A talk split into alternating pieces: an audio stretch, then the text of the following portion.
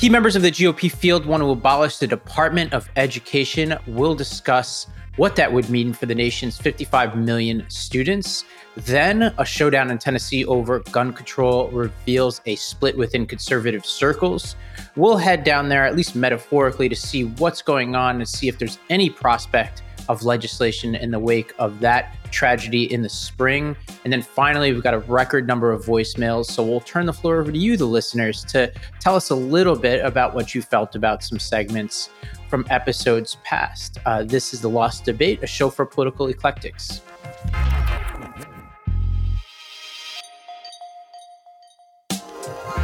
Hello, everybody. I'm Ravi Gupta. And I'm Rikki Schlott. Well, Rikki, in 1642, Massachusetts, which was really just a colony at that time, passed the Old Deluder Satan Act. And they, they really they really went after it. Every township across Massachusetts, this is in the words of the bill, after the Lord hath increased them to fifty households, shall forthwith appoint one of their own town to teach all such children as shall resort to him to read and write whose wages shall be paid either by the parents or masters of such children or by the inhabitants in general. So, with that piece of legislation, Rikki, we've entered this experiment of federal control of education. And uh, that was on display at the GOP debate, where multiple candidates have you know engaged in this time honored tradition of debating whether the federal government and the government at all should be involved in our kids' education. Governor DeSantis, Vivek Ramaswamy, Doug Burgum, and Vice President Pence all said if they were elected, they would eliminate the federal Department of Education. This is a bit of a uh, a long-standing policy position of the Republican Party. Goes back to Ronald Reagan, who basically immediately upon the establishment of the modern Department of Education promised that he would get rid of it. In 1995, Newt Gingrich promised to get rid of it. There's been legislation in Congress to get rid of it. Trump has promised to get rid of it. Rikki, should we get rid of the U.S. Department of Education? Well, firstly, I was very confused about what we were talking about in the beginning there, but that there was not yet a federal government at that point in time. So I would not. Well, that was the that, government, the states. Yes, You're but federalist. That's fe- not federal, but you know that's not the federal government in the same way that a federal Department of Education is today.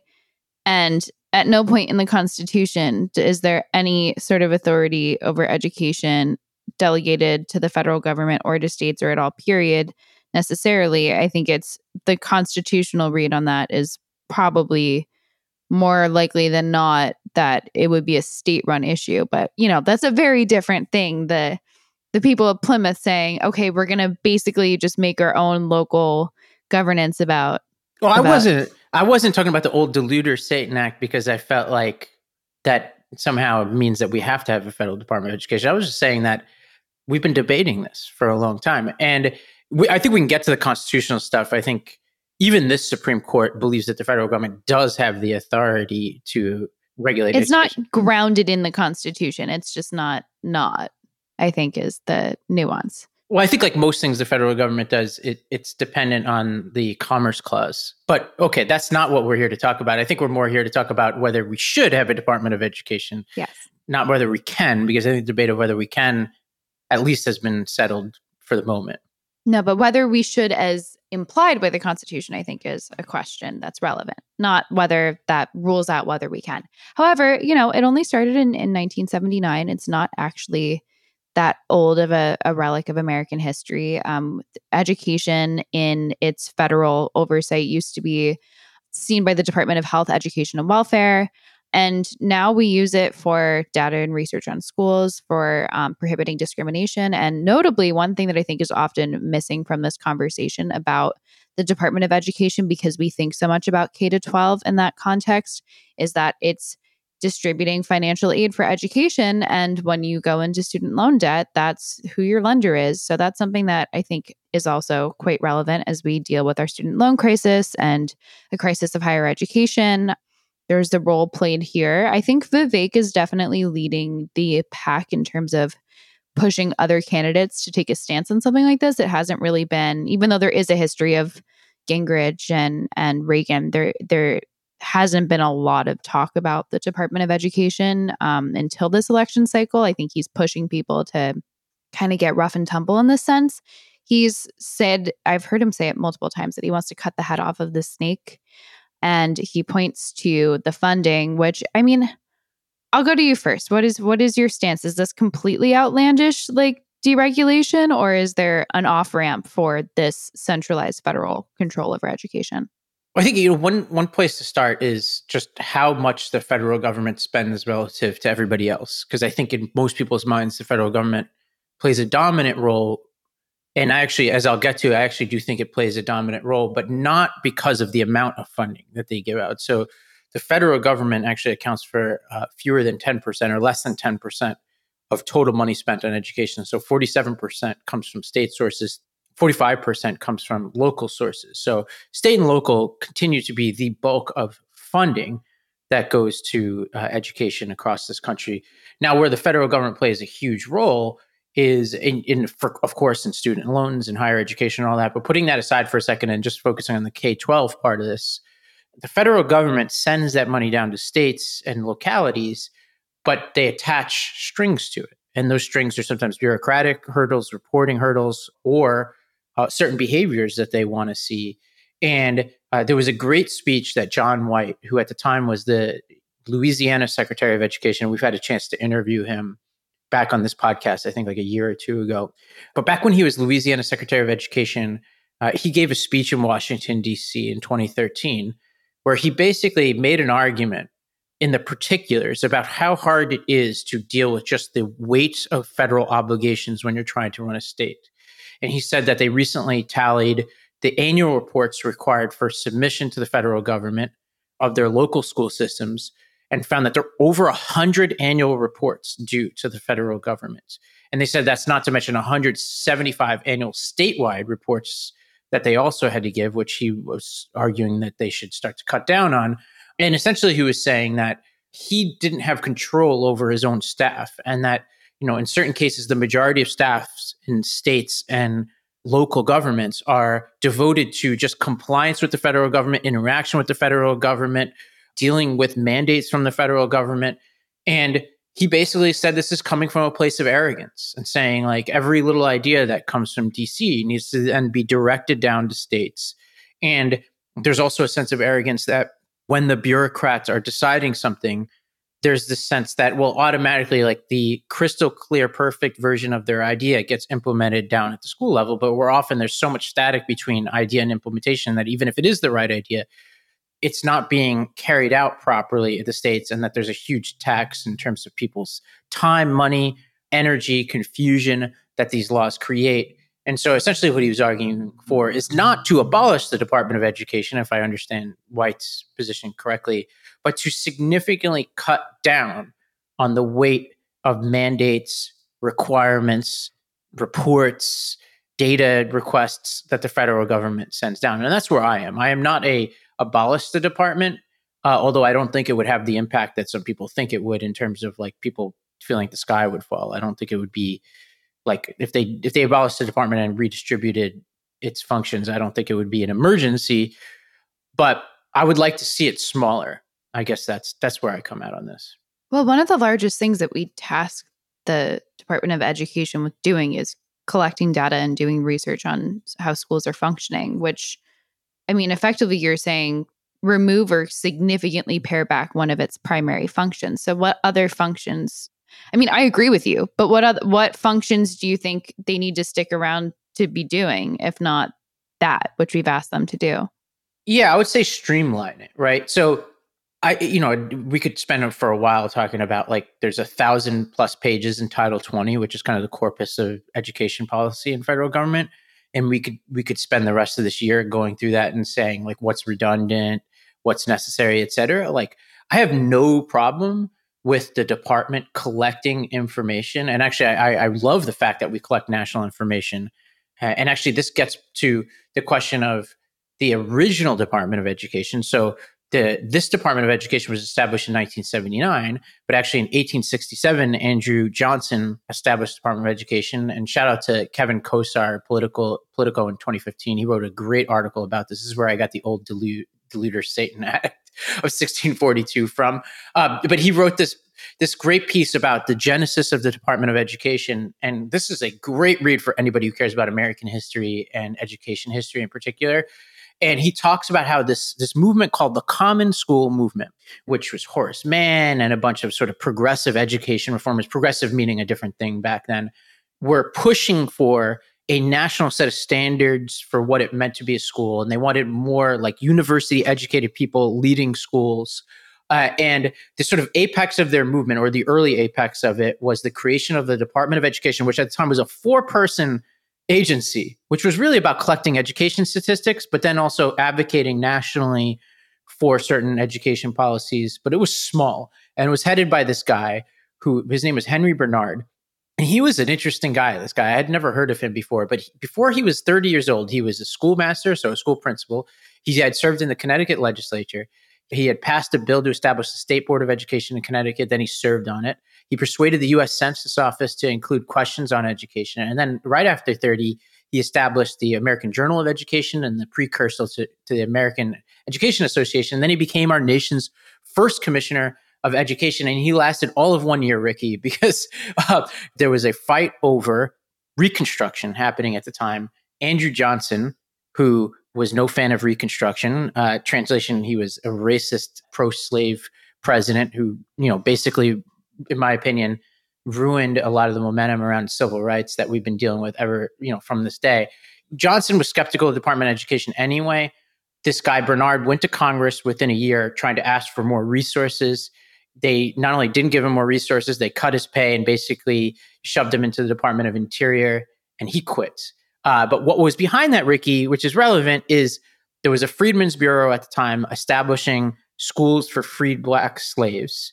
And uh, they were run by Christian min- missionaries, and there were mandates in Reconstruction that Southern states collect information and report on information about the the emancipated slaves attending school, and the Johnsonites, the sort of pro-slavery forces, did not like that requirement. They did not like having to report on what were happening to emancipated slaves. And so I think this is relevant not because that's the justification today, but the data reporting was controversial back then. And it also gets to, I think, this question that we've perennially been talking about on this podcast, which is our failure post slavery to do right by the people coming out of slavery. And I think this is just one example of that. Yes, but I don't think, and I obviously it goes without saying that I agree with that sentiment, but I don't think that civil rights law just evaporates if you de- abolish the Department of Education and we have far more protections at this point in time. Not that everything is perfect, but I mean, I think in terms of actually empowering people and especially disadvantaged people, I agree with Vivek that there's, I mean, looking at an $80 billion budget for the Department of Education, that cutting that down significantly and reallocating that money towards families, which is something that he says he wants to do, could actually be very effective. I mean, if you actually factor that out based on how that budget would distribute per every single child who's in the public school system right now from pre-K through 12, $1600 per student in public school. So that's a significant potential voucher. I mean, but I also I mean, I would say I agree with the the thrust of his argument. I think that a lot of the functions of the Department of Education could be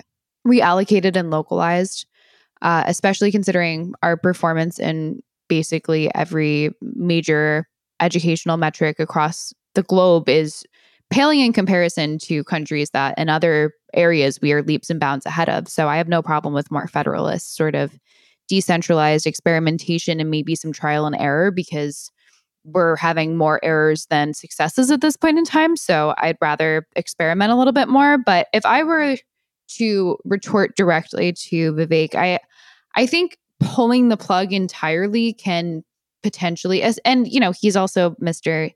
abolished the FBI and abolished a bunch of other things. And I think there's a potentially more measured way to go about this. And if I were advising him or anyone else who has these more radical deregulatory instincts that I agree with, I would say one thing that I would definitely make in my first year of office make every major federal agency do is rewrite their budget and, and tell them okay what would you do? How would you change your your functioning if i were to tell you that you were required to operate at 75% of your original budget? And then ask them again okay now now at 50% and then again at 25% and see what things fall off first because i think that's very telling and there's potentially a significantly pared down role that most federal agencies can play without being entirely abolished so I think a couple of things on that. I think one is like you're you're talking about like well our performance internationally isn't on par, but actually if you look at the PISA rankings, which is like usually like the internationally like accepted among education experts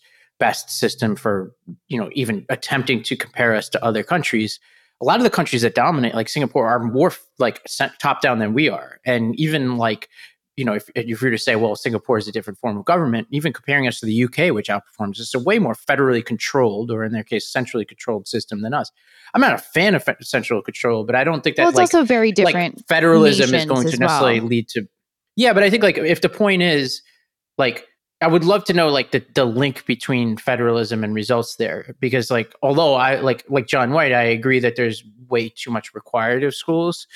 I'm not sure I would sell that on this promise that uh, that automatically is going to lead to greater quality in schools, especially you know greater student achievement. Well, I think it's hard to compare like Estonia, for example, which outstrips us on some PISA measures. That's a very geographically different country that's considerably smaller. Their population is much more similar to one another and and and we have a far more stratified economic and racial population and and totally different geographical areas and completely different challenges and a private school system and a public school system. And so the reason that i'm saying that is i think i think there's a necessity for experimentation in terms of what is going awry with american education. A federalist system better allows for experimentation than just accepting whatever ill-fitted top-down measure we're applying right now which could be very different in different areas. I mean, we have an enormous country, we have an enormously diverse country. Every school district has a considerably different challenge from even the one right next door to it. And I think localizing and allowing for more trial and error is a long-term benefit for our education system and could actually yield innovation whereas I don't think that we're we're seeing that as much when we centralize control. Yeah, and I think you know on the on the question of the the size of the Department of Education, again, like I'm directionally sympathetic on some of the things that people who are critics of the Department of Education will say. Uh, but I do think people exaggerate the size of the Department of Education. It's actually the last time I checked the smallest of the cabinet agencies. So I think like you know anybody could point to any federal. But eighty billion dollars like, is quite a lot. Yeah, man, but we have 300 million plus people, you know, so it's like easy to say that something's a big program or, you know, but how much is that per person in this country? It's it's fewer than 10% of the money well, we spend on education. $1,600 per student that's in public schools. So that's, you know, considerably less than the 300 million figure, but cutting through all of that, like yeah, I think people exaggerate the size of it. I do think it could still be smaller, but I do think like the way people sometimes talk about this is is lacking in details. It's like, okay, well, what would you want to cut? Would you want to cut IDEA funding, special education funding? Let's game that out. Like anybody who runs a school will tell you that that's actually an area that makes a huge difference, as does Title One. Those are like the two biggest programs in K 12 from what I see it.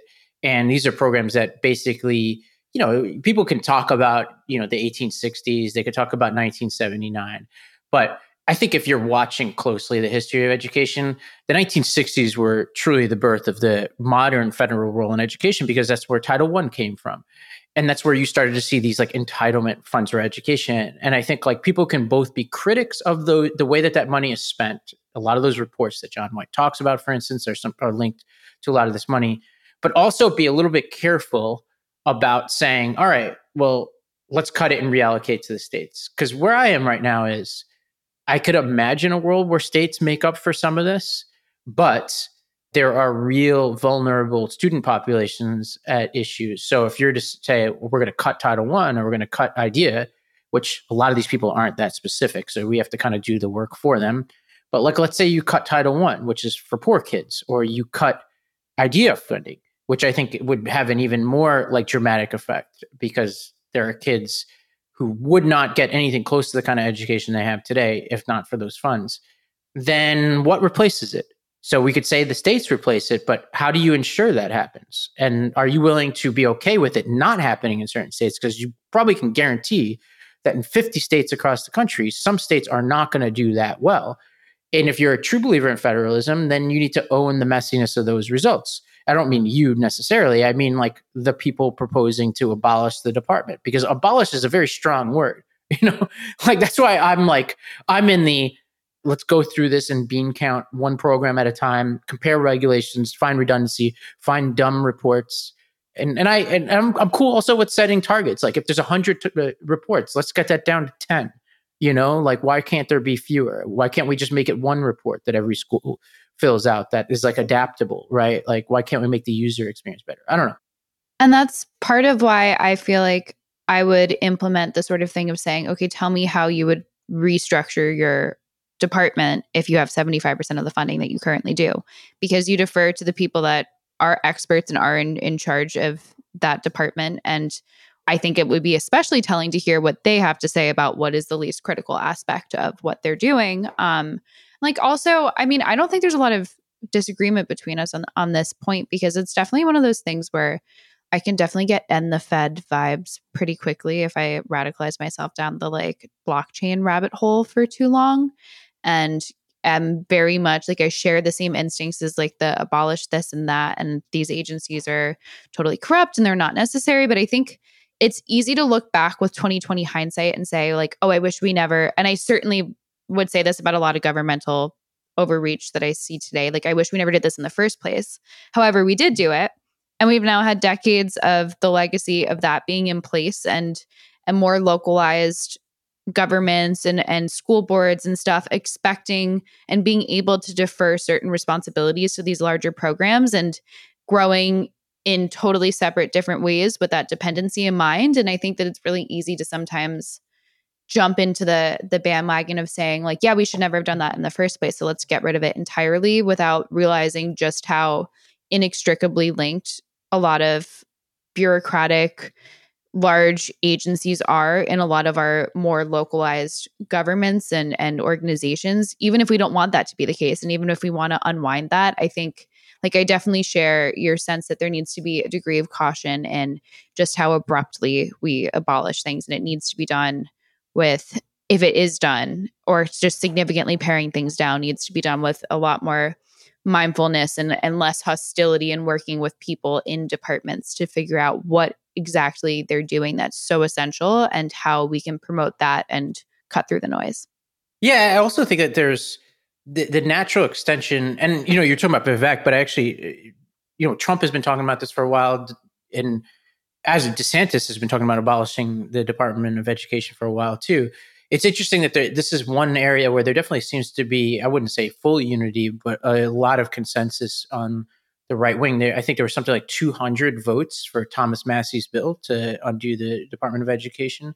So, like, this is this is a real policy, and part of what I would love to see is people to really get into the weeds of the details. You know, there's one guy, at Jonathan Butcher, this guy at Heritage Foundation, and I don't want to give him too much credit, but he does get into like, hey, like what would it look like if we did undo the Department of Education? So he gets into things like civil rights complaints are are a function of the, of the Department of Education, and he says, well, you could send those to the DOJ on student loans.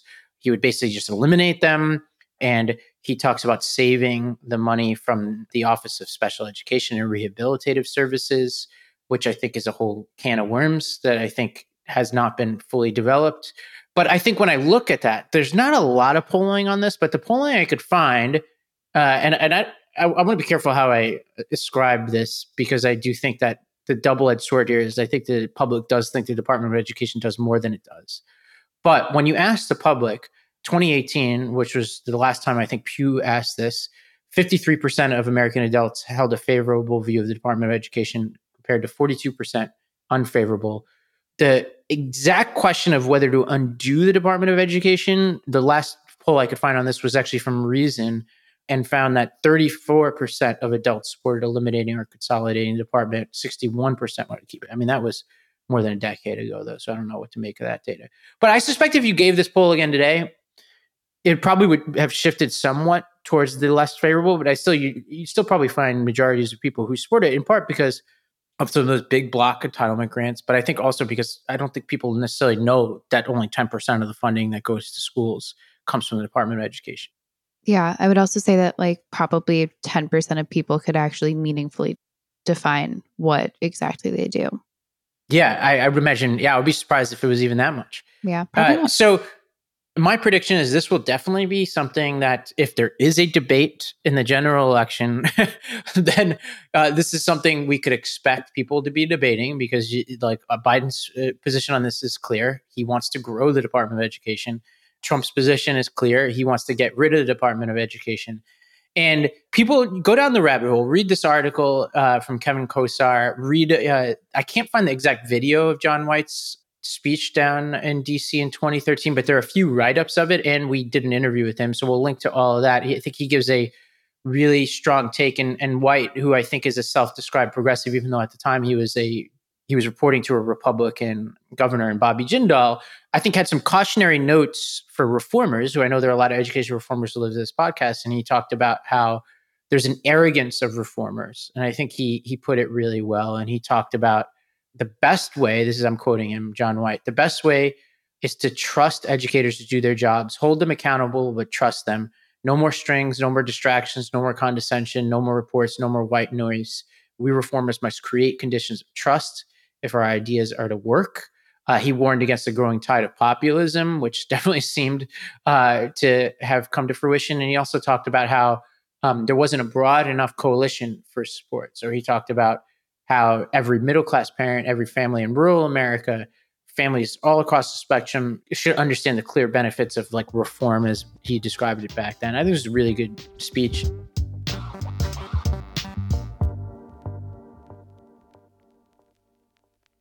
So, one other thing that Vivek has been kind of uniquely at the helm of is agitating for Tennessee and investigators in Tennessee to release the manifesto of a shooter who in March shot up and killed students at a Christian school who um, was a transgender individual. And he feels as though that manifesto is within the public interest. I think it's been notably not released. Um, but that shooting has also caused a great deal of uproar in Tennessee around a lack of gun control in the state. And there was a special session last week of local lawmakers to address that shooting, um, weighing a few bills. But the Senate ended up adjourning with no promise to take up any of the House's proposals, um, which basically guarantees that there will be no significant or groundbreaking gun control. And this is part of like an ongoing standoff between the governor, who's a Republican, Bill Lee, who has asked local lawmakers to take up the issue and has said that he wants to stop short of true red flag laws, but um, wants to shore up ways that Tennessee is keeping guns from those deemed a threat. No Republican sponsored the bill that he championed. However, I think that there's a lot of grassroots support for gun control in a way that you actually, in a conversation that we had, brought up a parallel between the Moms for Liberty kind of parental rights activism and parents now in Tennessee who they were even attempting to ban people in the public forum from holding signs. Um, a judge blocked that ruling. And when the Senate adjourned last week, there was jeers and booing from advocates in the galleries, many of whom were mothers and parents who felt very strongly about this legislation. And so it's an interesting kind of flip side of the coin of parents agitating for what they feel are their rights in schools and, and their student their children's rights to to safety in the school system. Yeah, my understanding of this question of the just to to start off with what you started off with, this manifesto is that the local law enforcement who holds the power over this, from what I understand, has said they will release the manifesto as soon as they close the investigation, which they have not done yet. And this, my understanding is that this is in keeping with a lot of these shootings, like Columbine, for instance. There was a legal battle over whether to, to release that manifesto as well. I have questions about whether you know, and this is a whole other can of worms, like like whether this is an easy target for somebody like Vivek, who I think is getting too much airtime in this episode, uh, is like instead of talking about the obvious problem, which is uh, gun violence in schools, we talk about the niche part of this, which is the trans identity of the shooter. And this was a trans sh- shooter, but what is like common of all school shootings is the gun and potentially mental illness, potentially other school safety debates that Tennessee has been having around like, you know, shoring up the security of schools, et cetera. And even debates that I might not be on the same page as somebody with, like whether to arm officers, whatever. At least that's like sui generis, right? Like what what I think is what I think is fascinating is like pick the one thing that makes this different and try to make it about that. And I'm like, well, yeah, and I'm sure there there have been other trans shooters. I'm not sure that's an epidemic, but this manifesto will get released eventually. I have no idea what it will show. But what we don't know is whether there will be meaningful gun reform in Tennessee. And, you know, somebody who ran a school in that very city, know a lot of the people who've been involved in this covenant debate who are conservatives who are asking for a lot of these parents who went to the, the legislature are conservatives asking their conservative legislators to do something meaningful on red flag laws with something like two thirds of Tennessee voters support, according to Vanderbilt's poll, or three quarters of registered voters support some kind of uh, red flag law. Not only did the legislature ignore them, but they censored them. So they passed a, a rule that seems specific to this debate that censored the posters that parents could bring into the galleries. I know one of these parents who was in there not only that, uh, but then the parents started writing on themselves, and they wound up kicking some of these parents out of the chamber for having those posters and breaking the rule. Uh, and and this obviously is the same and the legislation. judge did overrule that in the end, but obviously that's unacceptable. I completely agree. And this is a governor who personally knew two of the victims. So all I say is like I think like this is this is a super majority, uh, a gerrymandered majority and one that has been kind of bullying. Like I'm, I'm no fan of the, a lot of the Democratic members of the state house and Senate, but they've been bullying them. They, you know, kicked some of them out of their office uh, back in the spring, and now they're starting to bully their own constituents and their own conservative constituents. And I think this is this is going to go beyond gun rights in Tennessee, from what I understand. And like this is this might be a Rubicon that they've crossed that is going to come back to haunt some of these members of this legislature. Mm, yeah, absolutely. I think that there's a dismissal of bipartisan voter will. And this is one of those issues that there is so much common ground and common sense in terms of just like American consensus, regardless of political affiliation, on certain aspects of, of gun control. I would put abortion up there. Like it's, there's such heated debates that we end up, like our legislators end up just screaming past each other. But there's a ton of common ground. And that's one of the things that No Labels, that political organization that is potentially going to run a like third party line ticket candidate. Those are both is- issues where they did an extensive amount of public polling and found that across all demographics, all geographic areas, those two issues as divisive as they seem in terms of the the national discourse there's actually a lot more common sense moderate individuals just on the the citizen level 82% of residents supported the executive order shoring up um, basically something short of a true red flag law. Um, and then, as you mentioned, three and four support a true red flag law. I would say you can't entirely say that no progress has been made. There has been on on some more on on smaller levels. There have been some changes passed. Um, they've incentivized safe gun storage. They've required an annual human trafficking report, which was a little tangential to me. But they've also in Tennessee firmed up some background check changes, um, set aside more money for st- uh, school resource officers, and provided bonuses for behavioral professionals, which all seem related but not directly correlated necessarily. But I mean, I I definitely think this is one of those growing divide sort of issues where it just feels like the party system and the lack of just common sense, cool headed debate really divides people unnecessarily. And I, I agree that the spectacle of this um, certainly will come back to bite conservatives in the end. Um, I, I mean, I think there's tons of issues on on either side where the lack of moderates and independents that end up just based on the primary system electing, you know, that you have partisans voting for partisan players and then those are who end up facing off in the general election. I think that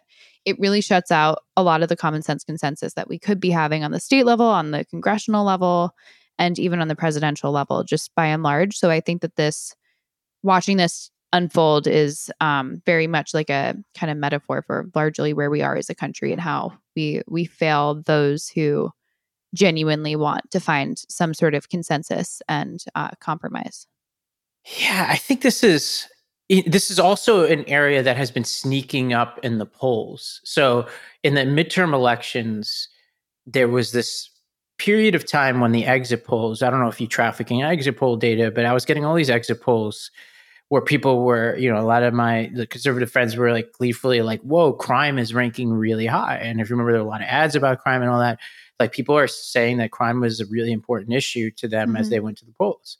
And then I think what a lot of analyses post election, I don't want to say concluded, but seem to suggest is yes, voters were animated by crime, but actually the meaning they put to that was a little bit different depending on who the voter was. And there were a lot of voters who included stuff like school shootings as a crime issue, and then also shootings generally, and weren't necessarily attributing the rise in crime to just bad progressive policy. They were also looking for things like sensible gun control.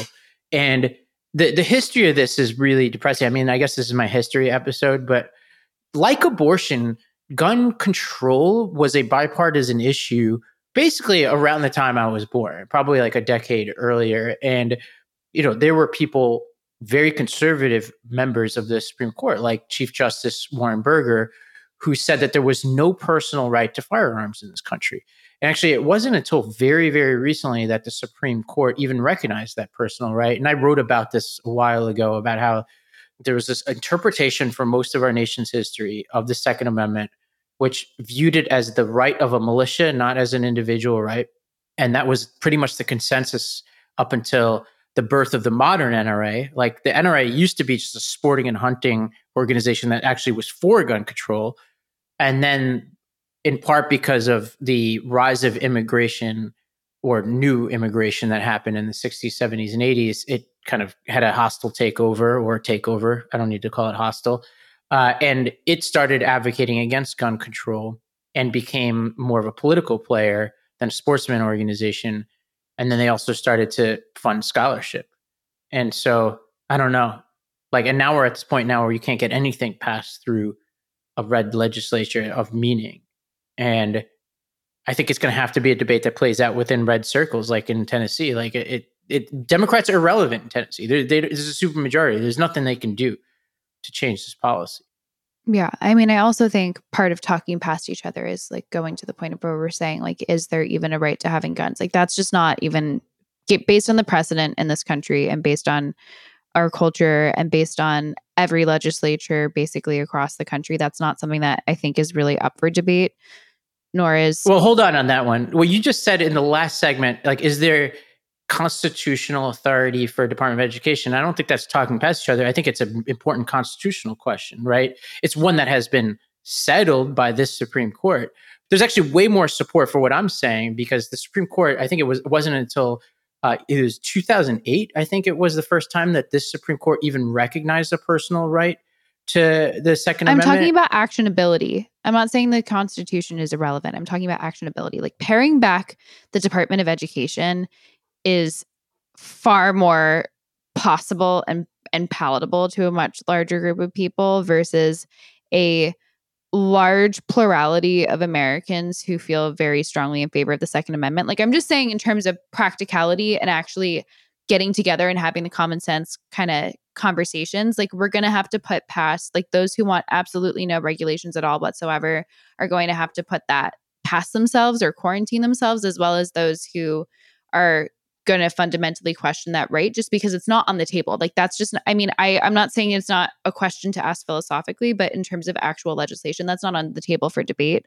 And that's one way that i think we're just going to start talking right past each other again. But well at, at the risk of talking past i'm a believer you know i'm a, I'm a believer in the constitution Rikki the constitution is this is what it says a well regulated militia being necessary for the security of a free state, the right of the people to keep and bear arms shall not be infringed. Now, that's an interesting debate. And for most of our history, we've read into that that the first part is not is there for a reason, a well regulated militia. And if you look at the history of it, in the original version of this that went through the House, it talked about conscientious objectors, which gets to the state of mind of the people who pass this, which is they're talking about militias. They're talking about the right of the group, which is what the Supreme Court, including Chief Justice Warren Burger, believed up until recently. Okay, Ravi, but if we're talking about what's happening in Tennessee, like this is not a conversation that's going to actually meaningfully impact gun reform and like the common sense centrist like red flag sort of laws that could actually get passed. Like that's just this, yeah. This is not going to inform that, and I feel like if anything, just cause more gridlock in terms of like, okay, what do we do to actually solve this problem? Well, I think it gets to the extremism. That well, that is extremism, at least in the scheme of. I mean, in terms of the contours of the actual debate, that is definitionally an extreme to say that there is potentially not even a Second Amendment right to to bear arms. In terms of the the contours of American society, that is an extreme. Where I am on this one is the relevance of what I just said is to point out that it's important for people to understand, just like what I was saying, it's important for people to understand how small the Department of Education really is.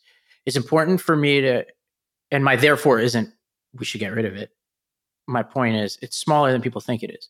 My point on gun control is I don't think it's practical that you're going to get rid of this the current interpretation of the Second Amendment as a personal right, or at least allow for guns first of all, you can have a you can get rid of the right. This is what people have been telling me on abortion on the right forever. You can get rid of the right to something while also still allowing it, uh, which we could put aside.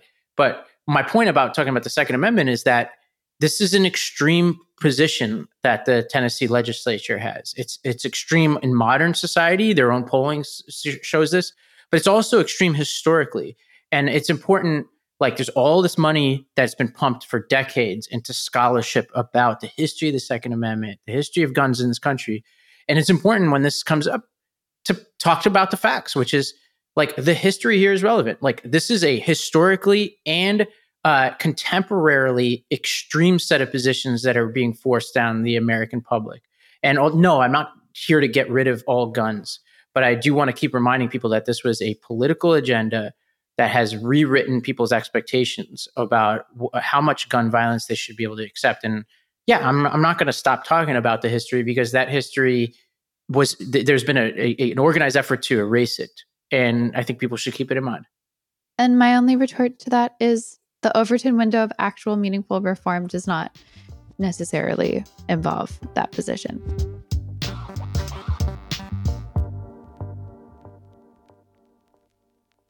Should we listen to some voicemails?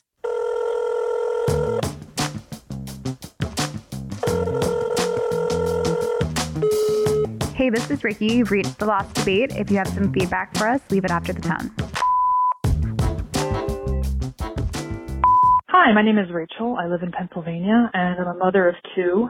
I was just listening to your segment about the childcare crisis in America, which I've seen coming from a mile away. And since you guys don't have kids, I thought I would just tell you some of the things that I know about the system. We've done every possible childcare option you could do. We've had a nanny. Uh, we've had a pod school where we paid teachers to watch a group of kids during the pandemic year. We've been in state subsidized daycare. We've been in private daycare that was like hippy dippy called a play school. We've done everything. So the problem is you have to go back to the women's lib movement and in the 70s and 80s, all these women went, back to work. And we never redesigned society around that massive cultural shift. And this is the problem. So someone decided, we decided, women should go to work. Great. Where do the kids go? The women have been taking care of the kids for millennia for basically free. And now suddenly there's this gap where someone needs to take care of them and that person needs to be paid a living wage. So the problem right now is that the daycares cost too much for the parents, and the workers don't get paid very much at all. I mean, they're probably getting paid barely above minimum wage. So it is not like these childcare agencies are taking advantage of anybody. They're not. Like, no one is happy with the system whatsoever. So I agree with Robbie that the government is the government's place, basically. If you want the women in the workforce, someone's going to have to come up with a solution for taking care of the children. And I also agree with Rikki that the parents should have some choice in what type of school they can, you know, care their kids are in. So that would be some sort of voucher system akin to the whole voucher school movement. Well, Rachel, thank you so much. It, it sounds like you've been going through a lot trying to find your, you know, a, sensible solution here. Rikki, what do you think here? Uh, you know, as a, a noted men's rights advocate, what do we do with this movement of we've now let women work? What are we going to do now? What, who's going to watch the kids? Oh, what a straw man that is.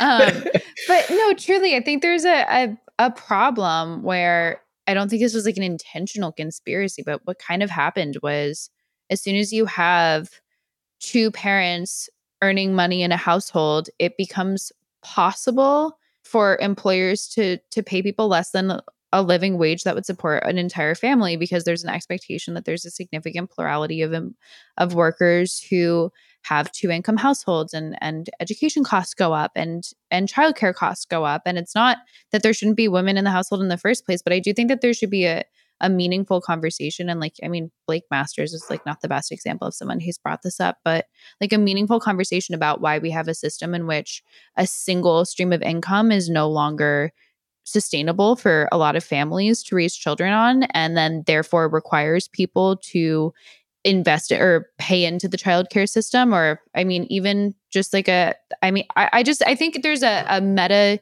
imbalance that we just have in our society of childcare being able to raise so much because it's now a necessity in order to have a family in this country. And I believe that women should be free to work or not work or stay at home or do whatever they they please but i do think that that is like a major issue and it's one of those pendulum swing things where i don't think our society is fully realized how radical birth control options are and how there's going to be growing pains for generations to come and i think this is one of them and the childcare industry exploding is a, a certainly a consequence at least in large part due to that changing reality. Yeah i think one of the reasons why I, like we did that segment but also you know why I, I kind of have lost a little sleep over this issue in particular is that there are certain things that you could imagine technology playing a major role in solving. Childcare is harder. Not to say there isn't a role for technology to make things more efficient, but it is the kind of thing that requires people to do the work like in in the end and i think in a world where in a current environment of such low unemployment and low or at least a desire for lower immigration i'm not sure there actually is i'm left wondering what where the solution is going to come on this kind of stuff. It's going to it's not to say it's not going to come but it, it'll have to come from an unlikely place. So if you've got ideas send them in. Hey andrew from pittsburgh area. One of the things uh, Rikki was talking about on the last episode episode or one of the episodes was the threshold for the age group that shouldn't be taught sex ed and that's something that you know I struggle with a little bit because when you look at you know how predators are able to be predators a lot of times it's because these children don't necessarily understand that what these people are doing is wrong. So when you say oh there needs to be a threshold for an age well as soon as a child can understand that they shouldn't or don't want to be punched in a certain area, is the age that you should be taught this sex education because once again, that's how predators are able to be predators is because these children don't necessarily understand when to say no or how to say no or what is a reasonable time to say no. So like I said, like I understand and like the idea that children at X age shouldn't be taught sexual education, but at the same time, I think all children need to be taught some type of sexual education just to make sure that these predators aren't able to be predators. All right, Rikki, what say you? Yeah, I definitely think, I mean, there's a difference between instruction on gender ideology and sexuality and masturbation and stuff that was just incontrovertibly inappropriate for, I think, a certain demographic of children. And then also just like, personal safety and and uh, an education about boundaries and predatory behavior which i think you can hold separately and i also think can and should be a part of teaching. I mean, I even think that like self defense and stranger danger stuff, like this all falls together. And I do think that that should be taught more to kids younger without causing paranoia in them and making them feel that the world is a is a, always an awful place out that's out to get them. But yeah, I mean, I, I and even like online education, I, I don't disagree with this. I think that there's just a difference between like certain things where it becomes more subjective and parents should be the people to decide whether or not that's a, a topic or concept that's appropriate for their children. But I think any parent who would say, Oh, I don't want my child to know or to be told about how to defend themselves against like clearly predatory pedophilic behavior, like I don't if there's a parent who's against that, I they're a problem. Hi, uh, long time listener. Love your show, guys. I think I just wanted to discuss a little bit about the uh, sexual education debate you guys were having. as with most things when it comes to moms of liberty, they end up taking up most of the space in the room. But I think we miss an opportunity in that debate to really discuss the merits of sexual education in America, specifically on the point of consent. Uh, this is actually a topic that's been widely argued and it's something that people want to bring to the forefront, especially when you talk about states where most of sexual education has been given back to the parents and has been removed from schools and they have limited resources and are only limited to things like your body is changing and those kinds of concepts. Consent is really a middle ground for teaching children about safe and healthy relationships, how to identify coercion, and also how to take autonomy for oneself to make decisions around sex. I think we often do a disservice when we consider children as sexless beings, when we know that teenagers and young adults are most sexually active um, around those ages, and that they need language and they need concepts to be explained and understood to make much better decisions for themselves in the future. Yeah, I, I agree with most of that. I think yeah, and I think if I remember that discussion correctly, we were just trying to explain the Moms for Liberty woman's position or the breakout sessions position, not defend the position. Uh, but I agree with the caller that consent is very important, and yeah. I like the framing it of it as a middle ground. Uh, I think that's really interesting. It also relates to the first caller as well. I think that's all kind of within the same umbrella of being able to like parse out consent and predatory behavior and and self protection versus just stuff that is still open for debate in terms of its cultural and social relevance. One last voicemail. Uh, this one, we have so much interest on the question of legalization and the question around drugs generally. It makes me wonder whether we want to do um, few deeper dives. Uh, but this is from Steve, who's a physician in the Northeast. Hi, my name is Steve. I'm a physician in a major Northeastern city. I work with a lot of patients with opioid use disorder. And having listened to a number um, of the podcasts related to this issue, one of the things that I just wanted to mention, is, you know, in response to Rikki, um, uh, some of her comments have largely been around sort of the inability for some of these patients to really help themselves or, or, or really function, you know, people who use heroin not being able to function in the world.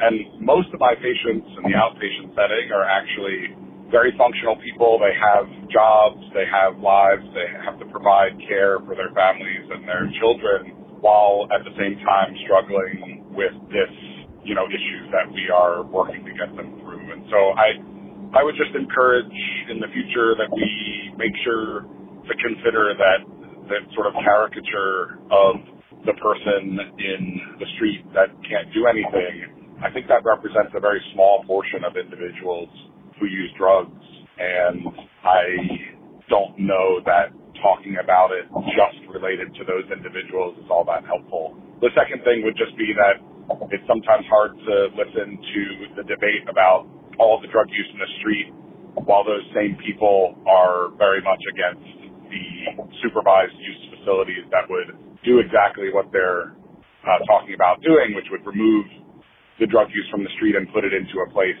that would be more controlled, safer, be able to dispose of paraphernalia and things like that. Yeah, I have to say this is something that like I completely agree with um, him taking issue with my, my, characterization of that, and I I think I oversimplified in the sense where I'm thinking, you know, when we had this conversation about like Eric Adams moving to make it so that police officers could remove someone off the street without criminal cause or about drug legalization and decriminalization there's definitely a conversation that we're having that we, I think I should have been more explicit about about those who are having run-ins with the law, not people who slip into drug abuse and are are going to doctors and therapy and looking and seeking for help, but those who are who are on the streets or who do have run-ins with the police or who are a danger to themselves or to others. And I think that that is basically when we have this debate, those are the people that we're we're talking about by and large, but that's an important nuance to say that there is another population of people who are attempting to help themselves who who are going into rehab facilities who do have family support and that allows them to explore those options. And that's definitely a separate um, and distinct population. And I'm certainly when I'm talking about like decriminalization and stuff, I'm not talking about like going after people like that and saying or criminalizing drugs, like not going into hospitals and saying, oh, you used a drug and so therefore you should be put in jail. I'm saying those who end up who are in the position and in, in dire straits enough to end up having encounters with the law or or living on the streets are are a different conversation but not a completely unrelated one well love the voicemails. Keep sending those in. 321-200-0570 uh, thank you everyone for listening. Make sure to get out there and rate review and subscribe. Um, those five star reviews matter a lot to us. Uh, we'll be back with an episode on thursday. Have a good week everybody